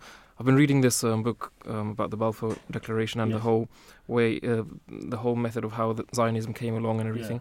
And it's just clear cut that Zionists they choose to identify as Israeli first and then Jewish. Right. Right. So the Jewish identity, the religious identity, isn't even at the forefront. Okay. Um, it's just an ethnicity, or it's Zionism is a political entity. Yeah. That's um, what they're fighting for. And the West needs um, a, a power against the Muslims in the Middle East um, to keep the scale in, in their favor, right? So it's all political in that sense. But yeah, what I would like to say from a religious yeah, um, viewpoint with regards to this is uh, number one um, is that it would be interesting to see uh, how the Muslim world truly responds to this because we mentioned Saudi Yeah. Arabia and their response, which I don't know, maybe they're still thinking about it or whatever, but it seems like a half-hearted response, um, not really actionable, um, which is which is very which is ironic because in 1967 when King Faisal, um, you know, he enforced the oil embargo Yeah. because of this whole situation, and that really put the West in its place um, Mm. with you know the economic um, crisis coming in with with that, and and the reason I mentioned that is because that was all the Arab countries coming together and enforcing that oil embargo, Mm. right? And that's interesting because even before this conflict began, right? Uh, even before the occupation of Palestine by the Zionists, Yeah. right? Hazrat Musleh Maud the second caliph um, of the Ahmadiyya Muslim community, had been constantly giving sermons, lectures, um, writing letters, giving advice, right? And advising all the Muslim nations that the only way um, for this conflict to be avoided at all, right, would be by uh, the Muslim world uniting in some Yeah. way, right? Especially uh, with regards to trade relations and everything. So they would have to unite in a political um, entity in order to do this. So that's what eventually they did do in 1967 for a short period of time, but obviously it wasn't long term. But Hazrat has given the solution to this. Uh, actually, today the Ahmadiyya Archives, Research and Archives um, social media channel Yeah. has uploaded a very interesting video about this on Twitter and YouTube. okay. Um, it's a bit lengthy, but it's worth it. it you, you can see the whole history of how Hazrat Musleh Maud um, offered a solution to this conflict before it began. Interesting, Dr. Iqbal, uh, what uh, Daniel Daniel Kaleem brings in the religious aspect, and and clearly this is not a religious war because even the Palestinians are a race of people of different faiths, Christians, uh, Muslims, and Jews. Even Jews, yeah. Yeah, but those Jews have become part of Israel and are, are regarding it, aren't regarded as Palestinians when really they are. Uh, Dr. Iqbal, the other concern I have, Um, and we've got some callers uh, wanting to contribute as well, and i am going to bring one in in a minute. But just a thought from you, Dr. Iqbal, that uh, Netanyahu, every time he goes to the United Nations, always talks about the threat of Iran. And uh, is he going to use this opportunity to carry out something sinister against Iran, or is that friendship with Saudi Arabia? uh, and with the, the, the, the pact between Saudis and Iran is going to stop that because Saudis won't allow that to happen uh, uh to, to risk breaking that up. I think, as Daniel said, in essence, the uh, current conflict is more political uh, and uh, historical. You know, he went back to the Balfour Declaration, etc., and uh, ongoing. However, you cannot ignore the fact that a lot of the things, the political um, drivers, are further supported in the West and in uh, many Muslim lands by religious doctrines as well. You'll recall even when George Bush unleashed um, uh, Gulf War One, mm-hmm. he talked to um, uh, Gulf War Two about Gog and Magog, etc. These are biblical uh, verses, you know, in yeah. relation to Armageddon and the end of the world and from Scripture. Hmm. Now, many traditional Orthodox Jews, you know, uh, have great respect for Iran. You mentioned Iran and Netanyahu and how he keeps on going about it.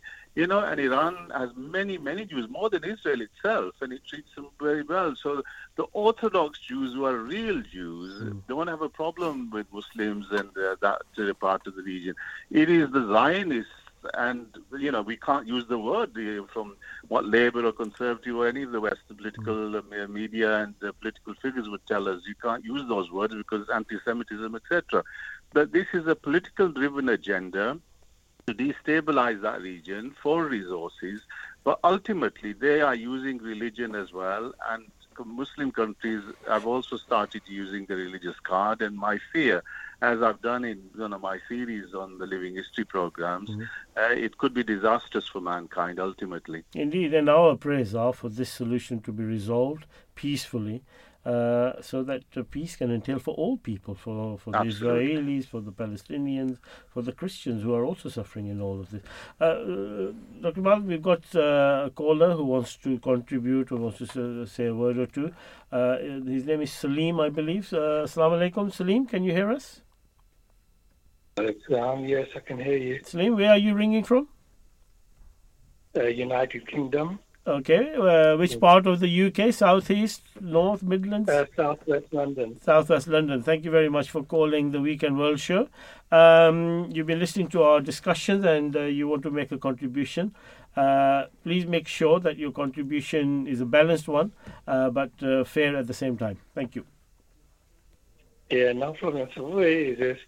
I attended a, a, government science and engineering event, and the chief government scientific advisor was there. Right. There was many engineers and uh, senior people and, and students there, and there was one person did a talk, and they said, "Oh, we have systems engineers, mechanical engineers, electrical engineers." All working in collaboration. Mm. I said, "Oh, that's excellent. That's really wonderful." And where are they working in collaboration? They said putting a submarine together. I said, okay, so what is the purpose of a submarine? And uh, well, we all know it's a defense mechanism. So my ultimate philosophy is the end game of defense is violence. So I put that forward. Yes. In the end, the chief government scientific advisor didn't even do the final uh, summary of the day. They had somebody else because they must have taken something from what I said. Right in that conference. So what I want to say is that uh, cause and effect, whatever happens in the world, whatever happens to me, to you, to anybody, mm. we look at that. And the fundamental principle is what is causing all of this is having weapons. We look at knife crime, Indeed. we look at anything, guns, Indeed. bombs. Yes. So ultimately, I don't know the solution. I'm not uh, but you're highlighting what the what the issue is, and, and, and if you know what the issue is, we can start addressing the solutions, can't we? Exactly, and then um, ultimately, I would say, you know, this is again, I was just thinking today, and this is a thought in the mix. Mm. I believe the only way this will be achieved if more women are in power. are, are they, uh, uh, Golda Meir, who was the pre- president or prime minister of Israel, she was the one who started this hatred towards the Palestinians. So some some people would argue that whether that uh, statement is true or not. I think, Hassan, you need to also look at our good old Ursula in uh, the European Union. In the European She's Union, more of a war warhawk than anybody else. Yeah, absolutely. And, and and who can forget Ma- Maggie Thatcher? And she's the one who took us to the Falklands War. Okay, I won't argue anymore. No, no, I know. I- divide sorry, the sorry, argument Salim. Sorry. Salim, for putting you on the spot like that. But no, no, I was just, uh, just by the way, pa- passing a remark there. But no, thank you very much for your thoughts. And I think you're absolutely right, Salim, that uh, this is a, an arms game that's that's taking place, and people's lives are being put at uh, uh, at risk. Thank you so much for contributing to our show, Dr. Iqbal. Do you agree with Salim? Well, look, I mean, men have dominated world history, and they've got a lot to answer for. And there is this dominant, uh, you know, thing to um, be fierce and warrior-like and whatever. So yes, but you know, this bit about uh, you put women in charge, and I, I'm, I'm sorry, I don't buy it because it's a cultural thing. It's about a faith thing as well. It's what drives you. Do you want a peaceful and just world, or do you want a world where you dominate? And I'm sorry, some of the uh, leadership from the women, especially in the Western world, in other parts of the world, shown that they're just as domineering as anyone else. We know from our wives, don't we? I'm not getting into No, Indeed. Walid, uh, No, I've, I've got a couple of questions uh, for Dr. Iqbal. Um, Hamas is uh, is uh, prescribed is a proscribed terrorist organization in the West, um, but it is the legitimate government elected by by by the Gazans. Do you think that's fair, or do you think that's uh, going to change? Well, look, I mean, firstly, Hamas was brought up by the Israeli and Western establishment to undermine uh, the Palestinian cause when Arafat was going, right? So they actually created Hamas. However, over time, Hamas was voted in by the Palestinian people. And The that's what your yeah. so called democracy is supposed to do. You choose and you accept that. But the problem is the West says, no, no, we'll only accept our form of democracy when you choose the people that we want. they, And that's they- a lot they- of nonsense. they did that in Algeria as well, and, and, and if not mistaken, in uh, Libya as well. They don't Mm. like the democracies sometimes, and then they wage war against them. Mm. Yeah, And in yeah, Egypt. absolutely. It's ridiculous. Yeah. Mm. Uh, and, and in terms of what Walid's question is, uh, they, they say we don't we don't want to negotiate with Hamas because they're terrorists, but they never wanted to negotiate with the PLO. Exactly. And And, were- that's why Hamas came forward and they've got so much more recognition because they take a firmer uh, approach to negotiations and that's what the Western Israelis now dislike. I don't agree with everything a master Of course. or many other uh, we- you know, we- Muslim organizations or Muslim countries do. Yeah. Um, but you know, to go around uh, eh, just uh, calling them terrorists and this, that, and the other, it's ridiculous. You know, the Saddam they, they termed him a terrorist and uh, whatever. Uh, Gaddafi they termed him a terrorist and whatever. Anybody else they don't like, they will uh, co- continue to. The Chinese, they're turning on the Chinese now. Uh, and of course, Vladimir Putin uh, now, of course, is the Hitler. You know, I mean, it's a joke. Uh, It really is. Indeed. Walid, you had another no, question. no. I, I want to know. Do you think I'm in your uh, understanding of the situation in the world? Do you think that there is a danger that this conflict may be widened to include Hezbollah in Lebanon and Iran?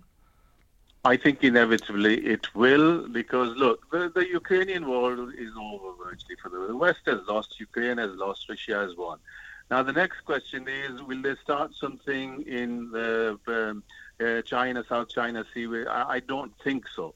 So the real hot spot left is again the Middle East, and my fear is that um, you know, as the Saudis maybe if they get closer and closer to China, something dreadful could happen. Iran is too entrenched and they are too clever uh, for the Western world to sort out. But uh, my fear is now that also Saudis are looking at uh, going away from the Western camp, uh, something awful could happen in Israel could be used to trigger that. So Mm. I don't know. God only knows, and I hope not. Mm, But they were causing Saudis were causing up to the Israelis. Do you think that's also in Not jeopardy? anymore, though. That was the yeah, that that's was the right. issue There- There's before, a change. There's a shift there. Uh-huh. Yeah, so there's been a shift when the Chinese came in. They've shifted all that, and this is why uh, you know, uh, uh, Prince um, uh, MBS, as we Yeah, call him. Mohammed bin Salam, Uh, bin bin Salman. Salman, yeah, his whole vision, uh, direction has changed. But my fear is that might either take him out or they might, um, you know, if they could do it to Kennedy, listen, they can do it to any foreign leader.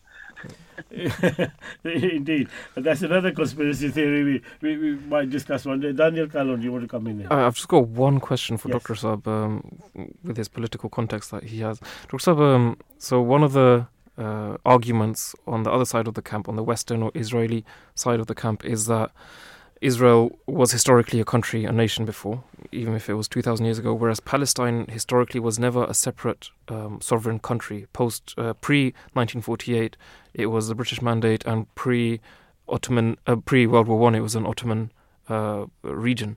And before that, you know, it, Palestine itself, they say, was never a country, and that's what um, that's the that's, what the, they that's the argument that's of the the, argument. Zionist view. view. Exactly. That Is- Israel is, was a country, Yeah. so it belo- it's come back to be that country. Palestinian Palestine was never a country, Yeah. so why do they think they can have a homeland now? Listen, as uh, a producer of living history, right? Yes. Before Abraham went all the way to the Holy Land, there were others living there, the Canaanites. Yes. And before the Israelites, um, led by Moses, came back from Egypt and slaughtered the Canaanites, how far do you want to go back in history? Mm. And the Palestine name has been, of course, historically there well before early on in biblical terms as well. Yeah. But look, you know, the Jews lived uh, amongst the Muslims and they were respected and regarded. And throughout the Muslim world, the Jews were treated fairly. But uh, Zionism, because of the persecution in Europe, decided to recreate Israel, and that was a political move. They could have recreated uh, a Jewish land in Germany. Why didn't they? Why can't they create a Jewish land in the Americas, you know, in North America in particular? So, you know, history depends how far you want to roll it back, really. So, uh, um, I, I won't go there. Yes, I, I think I agree with you, uh, Dr. Iqbal, that if you keep going back in history, then no land exists the way it is Yeah. today. So it is what it is. Give, give America time. to the Native Americans, Yeah. I say, all of it. the, the, the one difference, Daniel, to me is that the current Israel land was imposed upon the people living there. Yeah. So is that a valid piece of land because it was imposed and, and the people living there were made second class citizens? Hmm. See, uh, it, it works both ways. Yeah. Uh, so yeah, uh, lovely discussion, Dr. Iqbal, as ever, as ever with your views and thoughts. Uh, thank you to Pleasure. Salim for his contributions, uh, our caller from uh, West London, uh, and everyone else taking part. Uh, our prayers and thoughts are for peace. They've always been our thoughts and prayers, and uh, we want people to talk to each other. We want people to stop using weapons. We want people to stop supplying weapons to each other. Um, Israel today is one of the world's biggest armies with the, one of the largest amounts of warfare and weaponry compared to people who just have stones and maybe a few missiles from here or there that they get.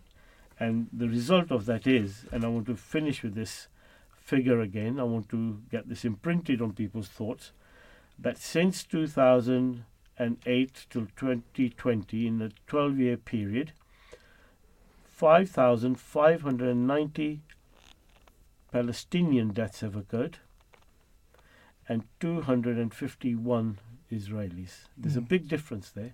Mm. And the reason of that difference is that one nation is an oppressor and another nation are the oppressed. Mm. Right, let's move on to our next Hmm. segment of the show, which it's is interesting you put point that I just want to say this because when we hear in the media that there have been deaths on both sides, Yeah. this is repeated, and we you know we should be uh, we should be sorry for, and we should our thoughts and prayers should be with them. I think we should the yes. disparity in numbers Yeah. should not be forgotten. should not be forgotten. It Mm. should be in the context of that Yes, disparity yes. that we condemn one party or the other. Exactly. And I think social media is having a very good hand in presenting both sides I, of the narrative. I think social media has changed the narrative. Yeah. We were fed, Yeah. spoon fed, the narrative that the West wanted us to have. Yeah. This is why they stopped Russia today. Mm. to so stop us getting the information from the Russian side of things. Exactly. Thank God for Al Jazeera, I'd say, and Mhm. social media. Yeah, compare it to the 9/11 attacks. Which we only heard one side of the narrative for Exactly. 20 years, and now this is happening during the age of social media. So we're hearing two sides Two of the story. Absolutely, very good point indeed. Right, uh, Mr. Daniel, our Imam, uh, you've already answered one question, so thank you very much. Uh, Daniel, Abu Dawud narrated that Jabir radiallahu anha said that the Prophet Muhammad sallallahu alaihi wasallam used hijama on his hip because of debilitations he suffered from, uh, from debilitations that he suffered from. Anas ibn Malik reported that the messenger was treated with hijama when he was in Ihram, so doing the tawaf, on the top of his foot for pain in that area. So hijama. Yeah. What is hijama? Does it apply today? Yeah. So hijama um, is Arabic word for cupping, right? The medical practice of cupping. It, cupping is used in Western society. If you look at the old footages or, or old history of Britain, Yeah. cupping was very common. It was very prevalent, exactly. Um, in in the ancient world, in, in all parts of the world, it was very very prevalent, Right. um, and it was actually also extremely prevalent at the time of the Holy Prophet, peace Mm. and blessings of Allah be upon him. Which is why at that time, uh, that was considered a good uh, medical remedy for some illnesses or some diseases, Right. and which is why the Holy Prophet, peace and blessings of Allah be upon him, also took part of um, cupping. Yeah. Um, but obviously, it cannot be said that that was a religious religious practice that he uh, established. It was purely a medical. It's purely a medical. A medical, and, and whatever medical resources were available was, time. was utilized Exactly, by the exactly, Prophet. yeah, Okay, yeah. okay, So- that makes it clearer. Yeah. So it's a, it's about cupping, which is basically what? It's about cupping, which is uh, which, what is cupping? Yeah, Is what is cupping? Oh What yeah, is the process of cupping? What, what does it entail? yeah. It, it entails basically, um, uh, if I'm correct about this, it, it entails uh, uh, removing um, small amounts of blood, right?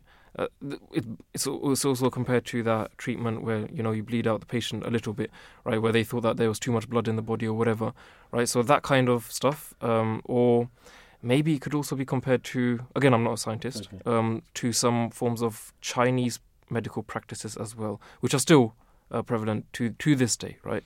So it's not necessarily something which is completely made redundant in this day and age, but it was a lot more a lot prevalent. more common. In yeah, common. Yeah. Now we have other ways of. Will it, cupping, is it also where you put a candle and you put a cup on top and then you move that around your body so your heat gains heat and all that? And that was a way of extracting or killing off That's how I understood it. Right. Uh, I didn't know that it also involved bleeding. Uh, bleeding. Uh, Okay. I know leeches are used to. Ah, remove blood. leeches is another one. That's Right. Yeah. correct. Yes, yeah, that's- that, that's yeah. Mm. Yeah, yeah. Mm, Okay. But I think Yeah. cupping was what you were describing. Okay. That's how I understood. But it. it could also be the leeches one. Where they Yeah. put leeches and they put them over the Mm. cup, Yeah. and then the leech sucks the blood out of Mm, you as well. mm, So mm. different forms of it, but it was Yeah. the medical uh, f- knowledge of the time. Yeah, which Uh, was yeah. acted on. So is it still relevant today then? Well, that depends. Um, so uh, the fifth because caliph, science has advanced so much, of course, yeah, uh, and people laugh at maybe using such ancient ways of Yeah. medical. yeah. Well, the fifth caliph of the Ahmadiyya Muslim community, he actually gave some guidance on this when he was Okay. asked about this same matter. Um, and he said, well, obviously, because you know, as science has advanced and stuff, so people are using other methods of treatment. Mm. If someone chooses to uh, use this method, then you know that's up to them if they think it, Okay. it helps them or not. That's completely their decision. It's Right. not a religious matter, So it right? doesn't require an, a religious edict on this. Exactly, exactly. Yeah, If okay. someone chooses to uh, use this method in the way of following the Sunnah, um, the actions of the Holy Prophet, peace and blessings of Allah be upon him, for in uh, in order to receive some sort of reward for following the Sunnah, Right. then um, Hazur stated that. Uh, it's in line with the uh, hadith, the narration of the Prophet, "Innamal a'malu binniyat," that all deeds are judged by intentions. So, if someone is doing it with that pure intention that they want to follow the Sunnah of the Holy Prophet, Yeah. and obviously it's not harmful, it's proven not to be harmful. So then, in that case, uh, they can be rewarded for it. Will they be healed or not? That's another matter. But they can be rewarded by They it. can be rewarded for the intentions, Yes, but not necessarily get healed or get resolved. exactly. So, if the doctors were to advise you that this is not a good thing to be done for that particular individual patient. Yeah. It could be different reasons. Could that, that person might not be up to it or something. It could be all sorts of repercussions. Yeah. And would it be advisable then to take the doctor's advice and not follow the sunnah? Absolutely, because uh, we have actually a, a very good um, comparison here where in the time of the Holy Prophet, peace and blessings of Allah be upon him, that he instructed his companions to, um, uh, they were farming their honeybees in a way that um, the Holy Prophet suggested another method, and he said, do it this way um, for the next year and then see how the harvest is. Um, and they did it, and then the, the next harvest wasn't as good as it usually was, Right. right? And the Holy Prophet um, said that, you know, I I only know of the matters of, of, of the deen of the faith. Yeah. These are worldly matters, which you know better than me. Yeah. Meaning that even though he advised them to do it, it it doesn't mean that they had to do it, and it doesn't mean that that was necessarily the best scientific, worldly, actionable advice, Yeah. um, because they know better about their own trade. The trade of the Holy Prophet, um, peace be upon him, was religion, was uh, faith, was spirituality, and he was the best at it, no doubt, Mm. right? But a honey farmer might know more about honey Yeah. farming than than the Holy Prophet. And in that same way, t- in today's day and age, a medical doctor would know a lot better what's good for his patient. We should trust that. And really, using modern technology and modern knowledge and modern science, uh, uh, Islam promotes that, doesn't it? It certainly promotes it, and I think it- it's uh, uh, we may be unfair uh, with the on the Holy Prophet's peace be upon him when we are trying to follow these kinds of practices, uh, because just like uh, Daniel is not a, a doctor, he's confessed that he's not. the, the Holy Prophet peace be upon him was also not uh, not a medical trained medically trained physician and he used uh, those means of uh, delivering him from from ailments that Mm. were current at the time. So just because he used them doesn't mean that they are they are the the, Only way the, the ways to yeah, the to ways done, to they are the ways to be, And, to be and the used. Holy Prophet had a practice of asking people for opinions, etc. We know the Battle of Khandaq, for example, Yes. was uh, on the basis of what Salman Farsi had uh, Yes. told him that how they used to fight Yes, battles yes. back in Persia. Mm, And mm. he used that advice. So Yes. it, uh, w- the example there is Mm. that uh, just as the Holy Prophet, peace and blessings of Allah be upon him, used advice of other people, we should do the same. Mm. Exactly. Yeah, Mm. absolutely. Yeah, yeah. What about uh, the relation between Islam and science? This is a big conflict for a lot of people. Yeah. You know, and, and, and Christians have it as well, Yeah. as, as do other faiths. I know, like, for example, Jehovah's Witnesses won't have blood transfusions, uh, as Yeah. an example, um, uh, etc. Where does Islam sit on that? Do you, you know, does Islam and science uh, combine, or are they two separate entities? Right. So I think um, the guidance given by um, the fifth caliph again, the current head of the Ahmadiyya Muslim community, uh, when he was addressing the AMRA, um, so that's the Ahmadiyya Muslim Research Association, Mhm. at their conference, and he um, was referencing the promised Messiah, the founder of the community, um, and he stated that studying physics, astronomy, and the sciences can lead a righteous person to Allah the Almighty. In doing so, one can appreciate Allah's beauty as one learns and gains insight. True believers guide others with scientific knowledge and can prove God's existence. Right. So clearly, there's a um, there's a there's a harmony between science and religion. The second caliph um, of the Ahmadiyya Muslim community, as a Muslim, also um, talked about this. So he, he mentioned the promised Messiah as well, stating that he showed convincingly that modern science and philosophy cannot overrule the Holy Quran. They cannot show any contradiction between the Holy Quran and reason. Science is concerned with nature, the handiwork of God. The Quran is the word of God. Both his handiwork and his word are his. There can be no contradiction between the two. If ever the word of God seems to go against the facts of nature, it must be because it is not his true word, or if it is, if it is, it cannot have been properly understood. The real word, the real word of God, cannot teach anything against the facts of nature.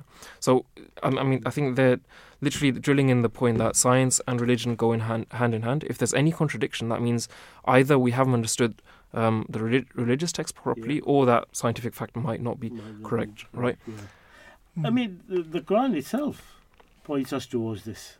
That it says, what is by the existence of God and the existence uh, of creation, or the, uh, the this, uh, Allah says, ponder over Hmm. the rains, Yeah. how the rain is created, Hmm. how you know the clouds are formed, etc. So this is telling you to look Hmm. into the science of these things. Hmm. So uh, Islam actually encourages science, and in fact, it leads you to the proof that it there must be a creator. Yeah. And there are many scientific facts in the Holy Quran Uh-huh. which are now being understood and have been uh, supported by science only recently. Um, the Big Bang the- theory, for instance, Right. is something that was confirmed by the by the Holy Quran 1400 years ago. Which scientists at the time had no idea. No of. idea. No idea. So it was what is it? Scientists were um, Galileo? Einst- Einst- Uh, Einstein's uh, field equations Yeah. that noticed the expansion, Expansion of of the the universe, universe. and then with the help of a mathematician, George Lemaitre, uh, they were able to trace back uh, to a point in, in long in history when there was the, everything was in a compact state Hmm. and a big bang uh, occurred. This is described in the Holy Quran. About uh, the word I think is ratkan is Yeah. the word when everything is closed up Yes. in a small mass, and, And- then and then ex- then there's an expansion. Yeah. And the Holy Quran also talks about the um, what will help happen in the future, and this is something also that is becoming understood by the scientific world. That in the end, uh, the universe will be rolled rolled up like scrolls. Right. And uh, this is how scientists now understand the end of the universe. That it will eventually uh, end up in a in a black hole and will be uh, uh, wound up in scrolls. Mm. Yeah. So this is science confirming what is in the Holy Quran. So the two, like you said, are uh, two sides of the same coin. And that proves the each miraculous nature of the Holy Quran Yes. and the divine nature of the Holy Quran being, Mm. and the proof of the existence of God. Essentially, the Holy Quran is full of um, verses, as Asan Sahib mentioned, which uh, uh, which encourage believers uh, to ponder over scientific phenom- phenomena. For example, in the creation of the heavens and the earth, and in the alteration of the night and day, there are indeed signs for men of understanding. And then there's another one, and we have indeed made mansions of stars in the heaven, and have adorned it um, for beholders. You know, so it's talking about astronomy or physics in general, uh, obviously chemistry, uh, potentially bio- biology as well, right? Mm. Because extraterrestrial life might be a possibility, as the Holy Quran mentions as well, right? All of these things are being mentioned, but there is also a distinction that needs to be made, uh, which a trap that Muslims shouldn't really fall into, where Muslims try to, um, oh, I, I don't know what the correct word is, um, so I'm going to make up my own word here. They're trying to scientize uh, Islam or Yeah, the yeah, Holy yeah, Quran, right? Um, in the sense that they're trying they they're trying to conform everything. Um, you know that uh, the Quran is basically science. Where we have to remember the Quran is not a book of science, right? Um, the Quran actually uh, is is used in such language where we would we wouldn't be given some some straight facts we are given like the Big Bang, right? Mm. But there are a lot of facts which we might think, okay, that doesn't make sense according to science. But that's because we might not understand it properly. And why won't we understand it properly? There's an example in the English language. We can say that humanity will contain the moon, right? Uh, Now that has a very wide um, meaning, very wide interpretation. It could mean humanity will contain the moon, meaning uh, humanity might reach the moon, humanity might colonize the moon, Elon Musk might buy the moon, right? It can mean anything, right? So the English language has a certain vastness, but that vastness cannot be translated into French, for example. French doesn't have a word equivalent in meaning to contain in that sense, right? Um, so uh, then on the other extreme, you have poetry, where you cannot look at just the words and be like, okay, that's exactly what it means, because poetry requires interpretation. It requires your um, your mind to be expanded. Exactly. Like the mm-hmm. universe is mm-hmm. expanded. Exactly, Yeah. and that's why the Holy Quran. How can the Holy Quran not need to have more interpretations, more layers of meaning within even a single word than poetry? Is poetry on a higher scale than divine revelation? Of course not, right? Mm. So the Holy Quran does need to be looked at in that sense that, okay, even if something might clash with science apparently, maybe later on it will be revealed, or maybe we just don't understand it properly. And that's why the Holy Quran mentions that it has been revealed in Arabic in a clear language so that uh, people may understand, because that's the clarity of the language, that there are many different layers uh, that need to be looked at. And for our listeners, those who want to know more about the link between science and faith and religion, listen to many of Khalifatul Masih Rabi, the fourth Caliph, question answer sessions where he discusses many scientific. One, one of my favorite ones that I uh, that I uh, heard from him, which I often use, is the proof that uh, God exists, right, or, or how creation was created, and he said that some scientists have uh, calculated. For example, he said that uh, the scientist was giving a talk on the proof of existence, and he said that the, for the first two atoms, A and B, to join, for ultimately creation to take place, if it's all by chance, okay, A and B must have met. Okay, if they hadn't met, creation wouldn't have existed today. Now, for A and B to have met and joined up before the other combinations started to happen is the same as uh, the table I'm sta- here and the chairs that are here because atoms are moving all the time. It is a probability that every single atom of the table and the chair can move in the same direction with the same force that the table and the chair rise and drop back to its position. It can happen because that's the random movement of the. If that was to happen, that's the same probability of the first two atoms Mhm. to have joined. Mhm. Okay. Right? Let alone the other combinations. Yeah. So that we know cannot happen, but it can happen. Yeah. The- It's feasible. Mhm. So that is how Khalifatul Masih Mm. Rabi, and I've used that many a time. Yeah. Mm. Uh, I say successfully in the sense that I've been able to convey Mm. that there must be a, a Mm. creator. Mm. Yeah, absolutely. But there are many categorical statements in the Holy Quran Yeah. which are now being understood to be scientific fact. And one of the things, in, in one of the verses in the Holy Quran states that He has created uh, every living thing from water. Yeah.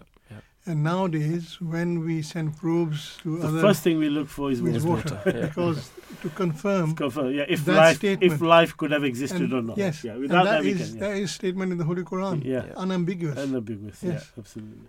Right, uh, we're hoping that uh, Shahid Khan is ready for us as well, uh, because we're coming on to our sports segment. Um, right, we lead the World Cup, Mm. Cricket World Cup, the ODI, One Day International World Cup, Hmm. is on its way. Is Shahid, are you with us? Mm. I, I think we've got a technical issue. However, however you, you can ask me the question. No, the World Cup has started. It's going to take about seven weeks for it to complete. Lot It's of matches. Lot Yes, of matches. yes. Yes. Uh, because remember, more teams are now joining us as well, and uh, more teams are playing, and, and good standard at, at, at, at that. As, Hmm. uh, uh, at that. Shahid, Shahid is with us. Is with us. Is he? Yes. Assalamu alaikum, Shahid. Walaikum assalam. We were just giving the introduction to the ODI World Cup uh, taking place in India. Uh, started on the fifth of October. Uh, what a st- what a match yesterday! Uh, Aidan Markram hits tournament's fastest century in South Africa, a win over Sri Lanka. Uh, awesome hitting. Uh, one day cricket is almost like T20 now, isn't it?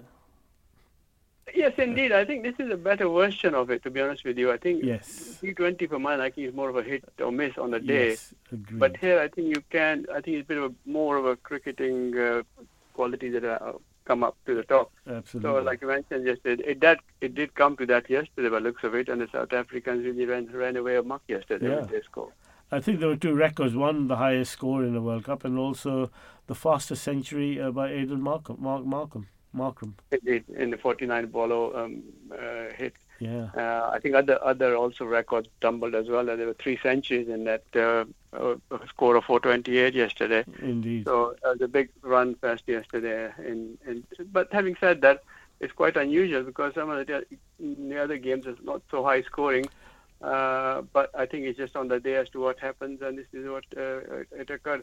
And not to forget that Sri Lanka did get 300 odds, so not to say that it was just a one-sided victory as such. Indeed, yes, that's a very good point. What about the results? England uh, roundly beaten by New Zealand, and they uh, they were the favourites, but New Zealand are a tough team.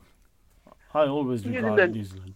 Absolutely. Having said that, I mean, New Zealand are really a perennial. They, they won, never won the World Cup for that matter. I This is the 12th edition, Yeah. 13th edition, in fact. And Australia, their neighbours, have been the most successful side in the ODIs. And having said that, New Zealand have only been in the appearance in the final only They've been in the twice. final a few times, but they never won it. Only two, only two times. Two yeah, times. that's unusual. Yeah. But they are the they are the front. I mean, the dark horses. Every time they do appear up to semi-final stage, one of the teams that really does play well in the tournaments and just just falls at the last hurdle. Last perhaps. hurdle, yeah. Yeah. A bit like South Africa, I think. Well, South Africa have never won the World. I've never been in the final for that Yeah, matter. that's right. Yeah. So I think they're expecting a lot from them this year. Yeah.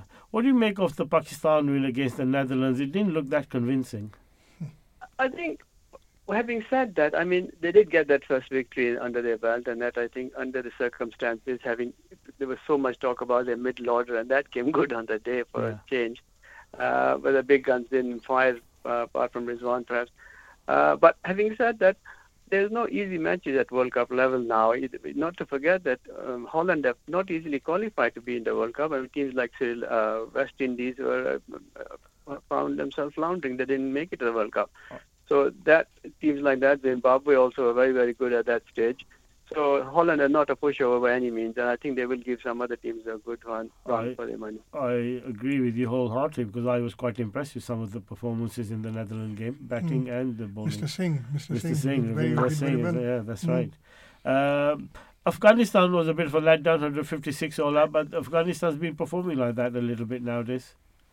Indeed, I think Afghanistan has just do hot, uh, blow hot and cold on their day. I mean, they come up against some good sides and get some good results in that, but suddenly they find themselves uh, uh, not, I won't say minnows, but such in the sense that they're not very consistent in their performances. Having said that, they are very, very good players in the different parts of the leagues and all, all over the world. Yeah. Uh, sometimes that might take away from the fact that the ODIs have never been their best format.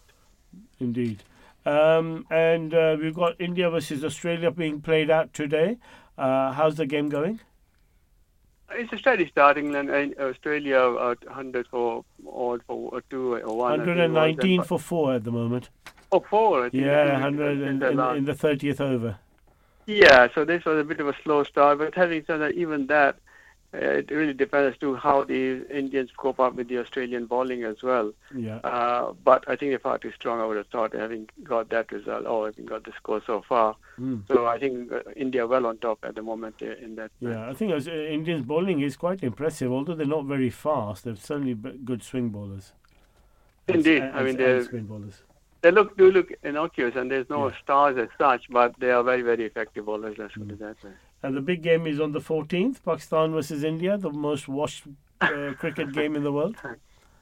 Yeah, I mean, unfortunately, the neighbors don't seem to play in each other's uh, grounds, and this is for a change in, in India. So Yeah. uh, the world's eyes will be cricketing world's eyes always look at for that match, and this Mm. always has a different uh, scenario to it as well. Wherever, whichever game that they play at. Yeah. So obviously, in a World Cup at this level will be something really something everybody has Mm. to wait for. As a mouth-watering Will, situation. will this open the way for Pakistan, for India to visit Pakistan? Do you think, or there's no will in India to do that? Not indeed. I think India don't want to, uh, to put them down in any way. They don't want to give anybody an easy game, and then more so against Pakistan. It never comes up as that, does it? You know, Walid, you want to talk football? I believe. I believe. Yes. I wonder okay. why. Uh, uh, yeah. but- Shahid's team's big- on top. Shahid's team yes, on top. yes, uh, but before we talk about that, the big match today I mean, between Arsenal and Man City, how do you see that going? Well, uh, they're they're the top teams in the world at the moment. I mean, at the moment, the performance is such. The Man City, I mean, having lost that game against Spurs last week, they have a point to prove. And so this will be a big factor for them today. After that defeat, they want to come out uh, full guns, guns blazing. But it is at the Emirates. Let's not forget that. And I think Manchester City, at this moment in time, the way Arsenal have been playing, I think they'd be happy with a draw. I would have thought. So my feeling is that this game could end in a draw. But uh, uh, Saka, I think, is, is injured, I believe. So it might be the factor in the because the way that he has been playing, I think he's been outstanding for them this season so far. Mm. Uh, but Manchester City also have this game they've had in the, in the week as well. So it will be interesting to see how they get Mm. on to. And are you surprised the way that Tottenham have performed this season? They're I at the am top surprised moment. somewhat. I think, yeah. Having said that, they've not. I mean, they have played against uh, Arsenal away, obviously, and that's a hard game, and that also Manchester United. But apart from the other games, I think they were, if not able to win, at least they were, there was a game that they were, I think, expected to. But it's the fact, the way that they have played, I think, is what has really uh, pleased the Tottenham supporters in the last two managers that we had, Mourinho and Conte. There was something that being pulling them back. Everything was going back and across and so forth. So they're very happy with the way that the team is playing, even not best result, well, I don't say best result, but having grounded a result yesterday with 10 men, for instance. Uh, but it's the way that Tottenham are playing, it's the Tottenham way, as I say it, and that's more pleasing than the results more than anything else. Uh, just to let you know, Shahid, another wicket's gone down for five, one, one, Oh. nine.